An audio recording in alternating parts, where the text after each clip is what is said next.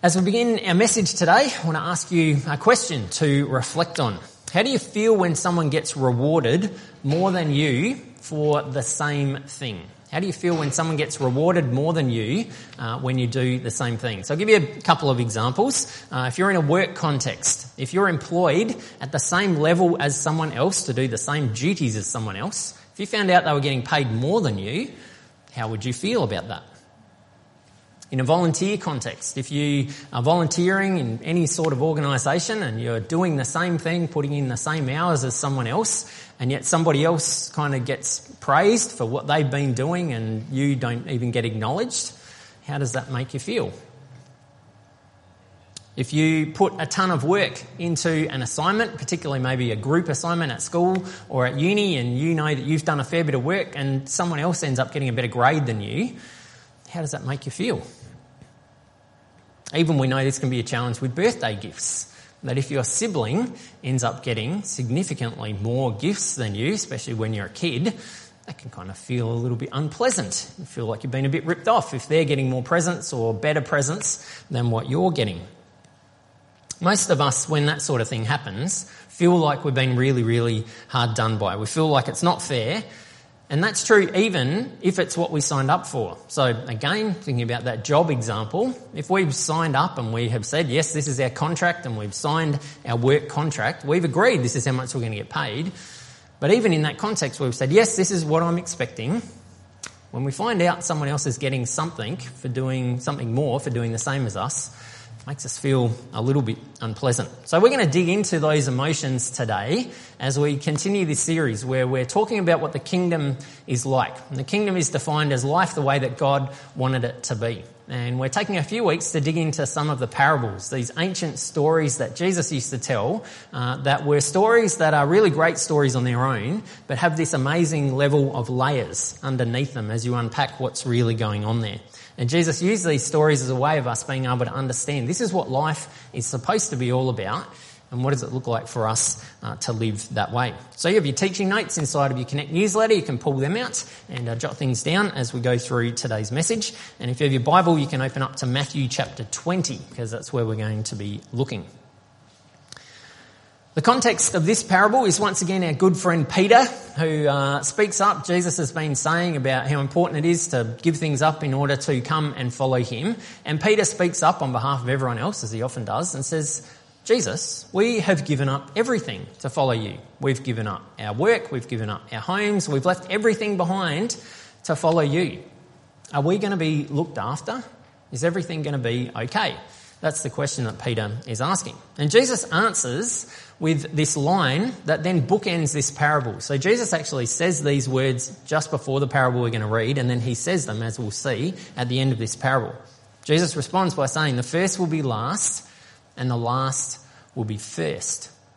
So let's dig into this story that Jesus tells. Matthew chapter 20, starting at verse 1. Jesus says, The kingdom of heaven is like the landowner who went out early one morning to hire workers for his vineyard. He agreed to pay the normal daily wage and sent them out to work. So, context of this is that uh, in Jesus' day, and this is still true in lots of parts of the world, uh, there were lots of people who were employed as day labourers. So you wouldn't receive a job contract where you would work for the same organisation for a significant amount of time and go to the same workplace. Every morning you would get up and you would go to a central place, probably the town square, and you would wait and hope that someone would come and hire you for that day. And your hope was that if you could get hired, that you would then get paid enough that day to be able to effectively put food on the table. You can imagine how it must have felt to live that way. Every single day getting up and saying, I hope that someone comes and hires me today. Now, already we can understand a little bit of what Jesus is trying to tease out here as we think about what the kingdom, life the way that it's supposed to be, looks like. Because the landowner in this story is understood to be God. And so the recognition that Jesus is trying to say here is that God wants us to be participating with Him. That God's desire for us is to be people who get an opportunity to come and work in His vineyard, to be a part of the work that God is doing. God wants us to feel like we're engaged. God wants us to have a sense of meaning and purpose in our lives, not feel like we're sitting around and don't have anything to do. But also, we can recognize here that God wants to provide for us. That God wants to include us, not just so that we've got something to do, but also so that we have enough to be able to meet our needs. So you might want to just keep that in the back of your mind as we continue to unpack this image of what the landowner is doing. Well, in verse 3, at 9 o'clock in the morning, the landowner was passing through the marketplace and saw some people standing around doing nothing. So he hired them, telling them he would pay them whatever was right at the end of the day. So they went to work in the vineyard. At noon and again at three o'clock, he did the same thing. This is really fascinating. We don't know whether the landowner happened to just be taking another trip back into town and happened to see some other people, or whether he was intentionally going back into town to find some other people. But at the end of the day, it doesn't really matter. He sees these people at nine o'clock. The first people probably would have been employed at 6 a.m. So as soon as the sun came up, nine o'clock goes in, finds some more people and says, I want you to come and work in my vineyard as well. At lunchtime, he's back there again, grabs some more people. And then at three o'clock, pretty late in the day, he grabs some more people and says, I want you to come and work as well. This again gives us a picture of what God is like, that God wants us to be included. God keeps looking, keeps inviting us, keeps giving us opportunities to be involved in the work that He's doing, but again, also wants to provide for us. Verse 6 At five o'clock that afternoon, he was in town again, and he saw some more people standing around. So he asked them, Why haven't you been working today? And they replied, Because no one hired us. The landowner told them, Then go out and join the others in my vineyard. Let's put yourself in the shoes of one of these people. You've been waiting around all day, hoping that someone was going to come and employ you. And as the hours rolled on, as morning turned into afternoon, your sense of hope that you were going to get some work that day would have just gone feel like, well, that's it today. I guess we're not going to be able to earn any money, which means we're probably not going to be able to buy any food today. Imagine all the thoughts that you're processing through. And then at five o'clock, as the sun is beginning to go down, suddenly the landowner comes and he says, Come on, you can come and work too. Imagine how you would feel. So again is a reminder that God never waits, never says it's too late for you to join in. God always gives us opportunities to be able to come, even if it feels like it's getting later and later. God's heart is still to include us. Well, verse 8, that evening, he told the foreman to call the workers in and pay them, beginning with the last workers first. When those, who, those hired at five o'clock were paid, each received a full day's wage. Now stop and think again about how you would feel if you were one of these people. So you get employed at five o'clock. Your expectation would have been maybe I'll get a little bit. I know I haven't done a full day's work. I've only worked probably for about an hour or so. So I hope that I'm just going to get something and maybe we'll be able to scrape something together. And then you go up to receive your pay and you get a full day's wage, even though you've only worked for an hour. How would you have felt? Blown your mind. How generous. How amazing is this landowner that he's willing to pay me for a full day, even though I've only worked for a little bit? The sense of provision that you would experience from that person, the sense of care that you would have received from that person. You would be amazed and so incredibly grateful. But now imagine that you're one of the people who's towards the end of the line, one of the people who started working at 6 a.m. You're kind of looking down the line and you see, and there's kind of these rumours filtering back. You hear? They, they paid those guys a full day's wage and they only worked for an hour. So if you're one of these people, what would you have started thinking? You're guilty. I'm going to get paid a lot today. Because if he's paying them, surely that means that he's going to pay us like double time, triple time, quadruple time. Realistically, I've worked 12 hours, they work one, so maybe I'm even going to get 12 hours worth of pay today. This is going to be absolutely amazing. So verse 10, when those hired first came to get their pay, they assumed that they would receive more. But they too were paid a day's wage. When they received their pay, they protested to the owner. Those people worked only one hour and yet you've paid them just as much as you paid us who worked all day in the scorching heat. They're like, are you kidding me? We have worked all, did you see how many buckets of grapes that I picked today? You see all of that work that I've done? These guys show up, five o'clock in the afternoon, sun's already setting, it's already nice cool breeze kicking in, pick a couple of grapes, and they get paid a full day's wage. We get paid the same as them? Are you joking? What's going on here? challenge for us is to say, well, what were their expectations at the beginning of the day? What did they originally sign up for? Again, put yourself in their shoes. Remember what it must have felt like at 6 a.m. You're there with all of these other people just hoping that you might get employed today. That sense of relief when you finally do get paid. All of them would have had that experience in the morning to say, oh, thank goodness, today is covered. I'm going to be able to work. I'm going to get a day's wage. We'll be able to eat tonight. That's what they were feeling at the beginning of the day. So, why did their expectations change so much? It's because they saw these other people getting the same as them, and that's a really important thing for us to recognise. These people didn't get paid more than them, they got paid exactly the same amount. But the issue is they didn't do the same amount of work. And we have to recognise all of these people had exactly the same needs. All of them had people that they were caring for and food that they needed to buy to be able to provide so that they could eat that night. But these people suddenly feel like they've missed out, that they've been ripped off. And we're challenged to say, is God's provision for us enough on a daily basis? What exactly would they have done with two days' wages, or three days' wages, or 12 days' wages if they had been paid the way that they were thinking? What would they have done with all that extra? They didn't need it. Would have been very nice to have, though. That's where their expectations shift. Well, the landowner responds in verse 13. He answered one of them and said, Friend, I haven't been unfair. Didn't you agree to work all day for the usual wage? Take your money and go. I wanted to pay this last worker the same as you. Is it against the law for me to do what I want with my money? Should you be jealous just because I am kind to others?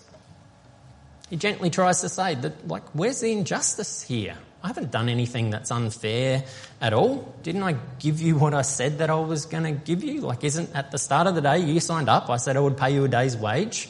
That's what I've done. Where's the lack of fairness in what's going on here? So we can dig below the surface and really wrestle with whether we want other people to experience the same generosity that we experience. Because that's what's going on for these people.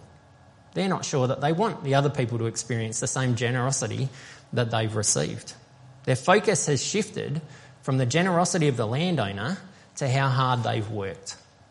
This sense of entitlement about, I've done all of this work. I mean, scorching sun, slaving away, it's not fair. All of that's shifted from that sense of how generous and amazing is it that this landowner comes and hires me. And their focus is completely missing the point that all of these other people got to experience that generosity and that provision in their lives as well.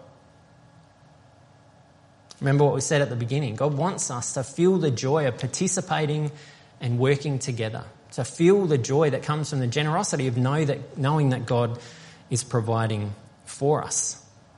But God doesn't want us to just have that for ourselves. He wants that to be an experience that everyone gets to have. So the challenge for us is to say, is our focus on what we're doing and how hard we're working, or is our focus on God's generosity?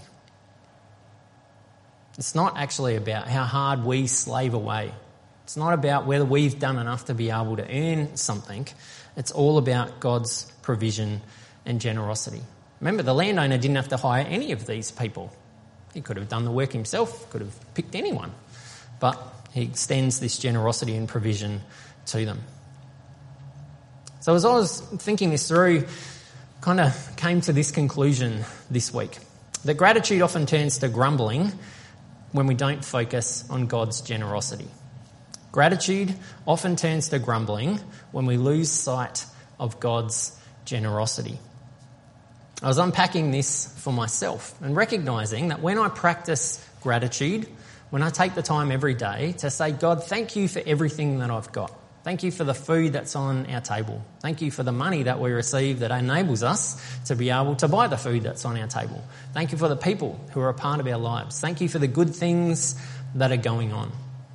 When I focus on gratitude because I'm focused in on God's generosity, that gives me one posture. But when I lose sight of how generous God is towards me, When I stop practicing gratitude, that's when the grumbling inevitably kicks in. For me, anyway, you might be different. But this sense of what am I missing out on? It's not fair. How come that person gets this and I don't? My emphasis and my focus shifts in a significant way when I stop focusing on the gratitude that I have from God's generosity to me. That's when the grumbling kicks in. So in verse 16, Jesus wraps up by saying these words. So those who are last now will be first then, and those who are first will be last. This reminds us that the kingdom is so upside down. God's way of life is not the way that we generally expect it to be. God's kingdom is not about who works the hardest, about who deserves the most, who's at the front of the line and therefore should get paid first. The kingdom is all about God's generosity, about God's inclusion, about equality for everyone, especially those people who often feel like they're at the back of the queue. So each week, as we're unpacking these parables, we want to take some time to say, well, what does kingdom living look, look like as we think about what we've talked about? What does it mean for us to live the way that God created us to live? And so, as I said, if the kingdom is all about generosity, inclusion, equality, the sense of the first being last and the last being first, then we recognise that that creates this amazing sense of joy because it's not about us anymore. It's about what God has done and about God's generosity. Now, it's important to name that sometimes this parable has been used as a way of saying, see, it's okay, deathbed confessions work and you can get your ticket punched to heaven. The way that this parable has sometimes been used is to say it doesn't matter how late in your life you choose to accept God's invitation, you will get your ticket to heaven and you will receive eternal life. But we talk a lot about the reality that the kingdom is not just something that we wait for on the other side of this life. The kingdom is something that Jesus has brought to give us an experience in the here and now. And so it must be about something much more significant than that. It is about the recognition that it doesn't matter how long we've waited, God's provision is there for us. God's generosity is there for us. God wants us to be a part of the work that He's doing. He wants us to find meaning and purpose as we journey together. But our challenge is to turn that outwards and say it's not just about me, it's also about the way that I treat and focus on others. The way in which I invite others to participate with us in the work that we believe that God is doing. The way that we help to provide for one another and to share what we've got. And this beautiful picture that is replaced from instead of the grumbling about the fact that we feel like we were ripped off, this sense of being able to celebrate together, to say, Isn't it awesome that all of us have had the opportunity to work together today?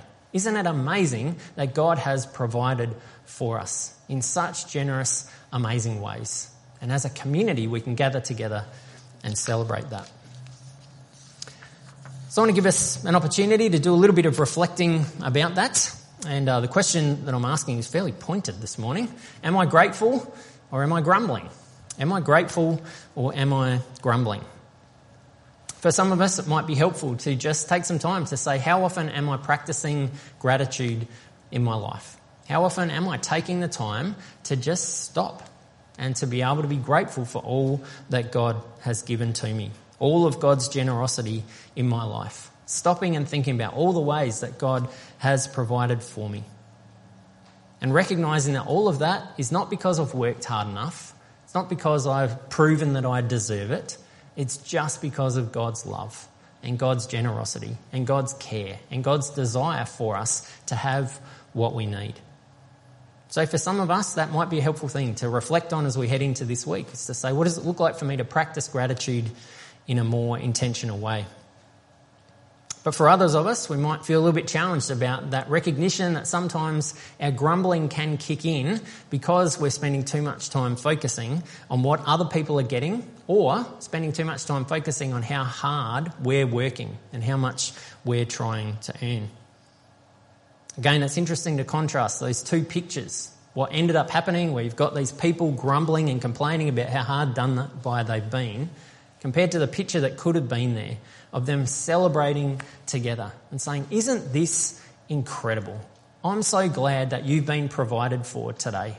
I'm so glad that you're going to have food to be able to eat tonight. That's awesome.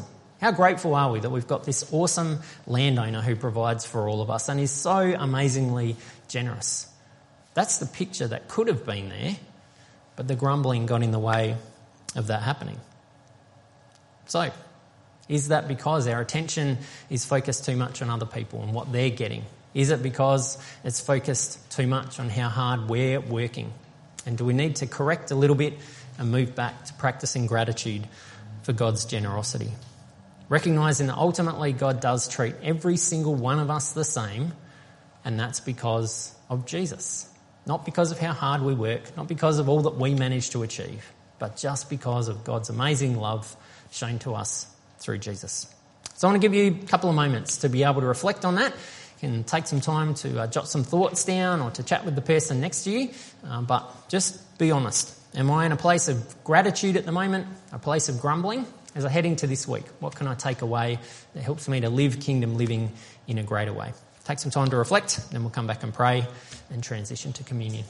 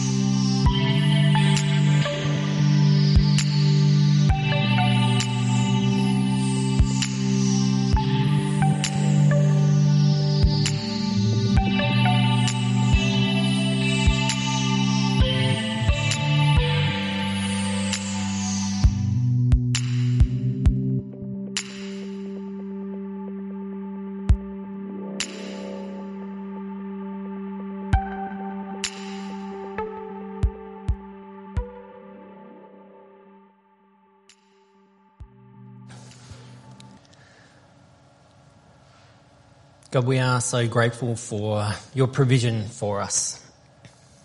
We recognise that every day you give us what we need. And we're sorry that so often uh, we miss that. We forget to focus on that. We're focused on what other people have. We're focused on what we don't have. We're focused on the things that we want rather than the things that we need. And because of that, we can miss just how amazingly generous you are towards us. We thank you that you invite us to be part of the work that you're doing in your vineyard, this world that we live in. We thank you for the privilege that that is to be invited in and to be able to work together in that. And we thank you for the challenge that comes from this parable today. That we recognise that so often we do think that it's about what we can do or about what we have done, how hard we're working, about what we deserve because of all the things that we're doing for you. We're sorry that that so easily creeps in to our mindset. And that your heart for us is to recognize that we are accepted, we are loved, we're embraced, we're provided for, not because we've done enough to prove it, not because we've done enough to earn it, but just because you want to invite us to be a part of your family and to experience life the way that it was always supposed to be. And we thank you that you've done everything necessary for that to be a reality because of Jesus. So as we head into this week, my prayer is that you would continue to challenge us about that, that you would help us to practice gratitude, to be reminded about all that we do have, and that you would also remind us of those moments where that gratitude moves away and we instead, instead turn to grumbling about what we don't have or what else is going on. In those moments, gently prod us, remind us about what we've talked about today, and help us to put our focus back on you and how amazing you are and what it looks like for us to celebrate with other people as they encounter your generosity and provision in their lives as well. We pray all these things in your name. Amen. So I invite Joyce forward, who's going to lead us around the communion table.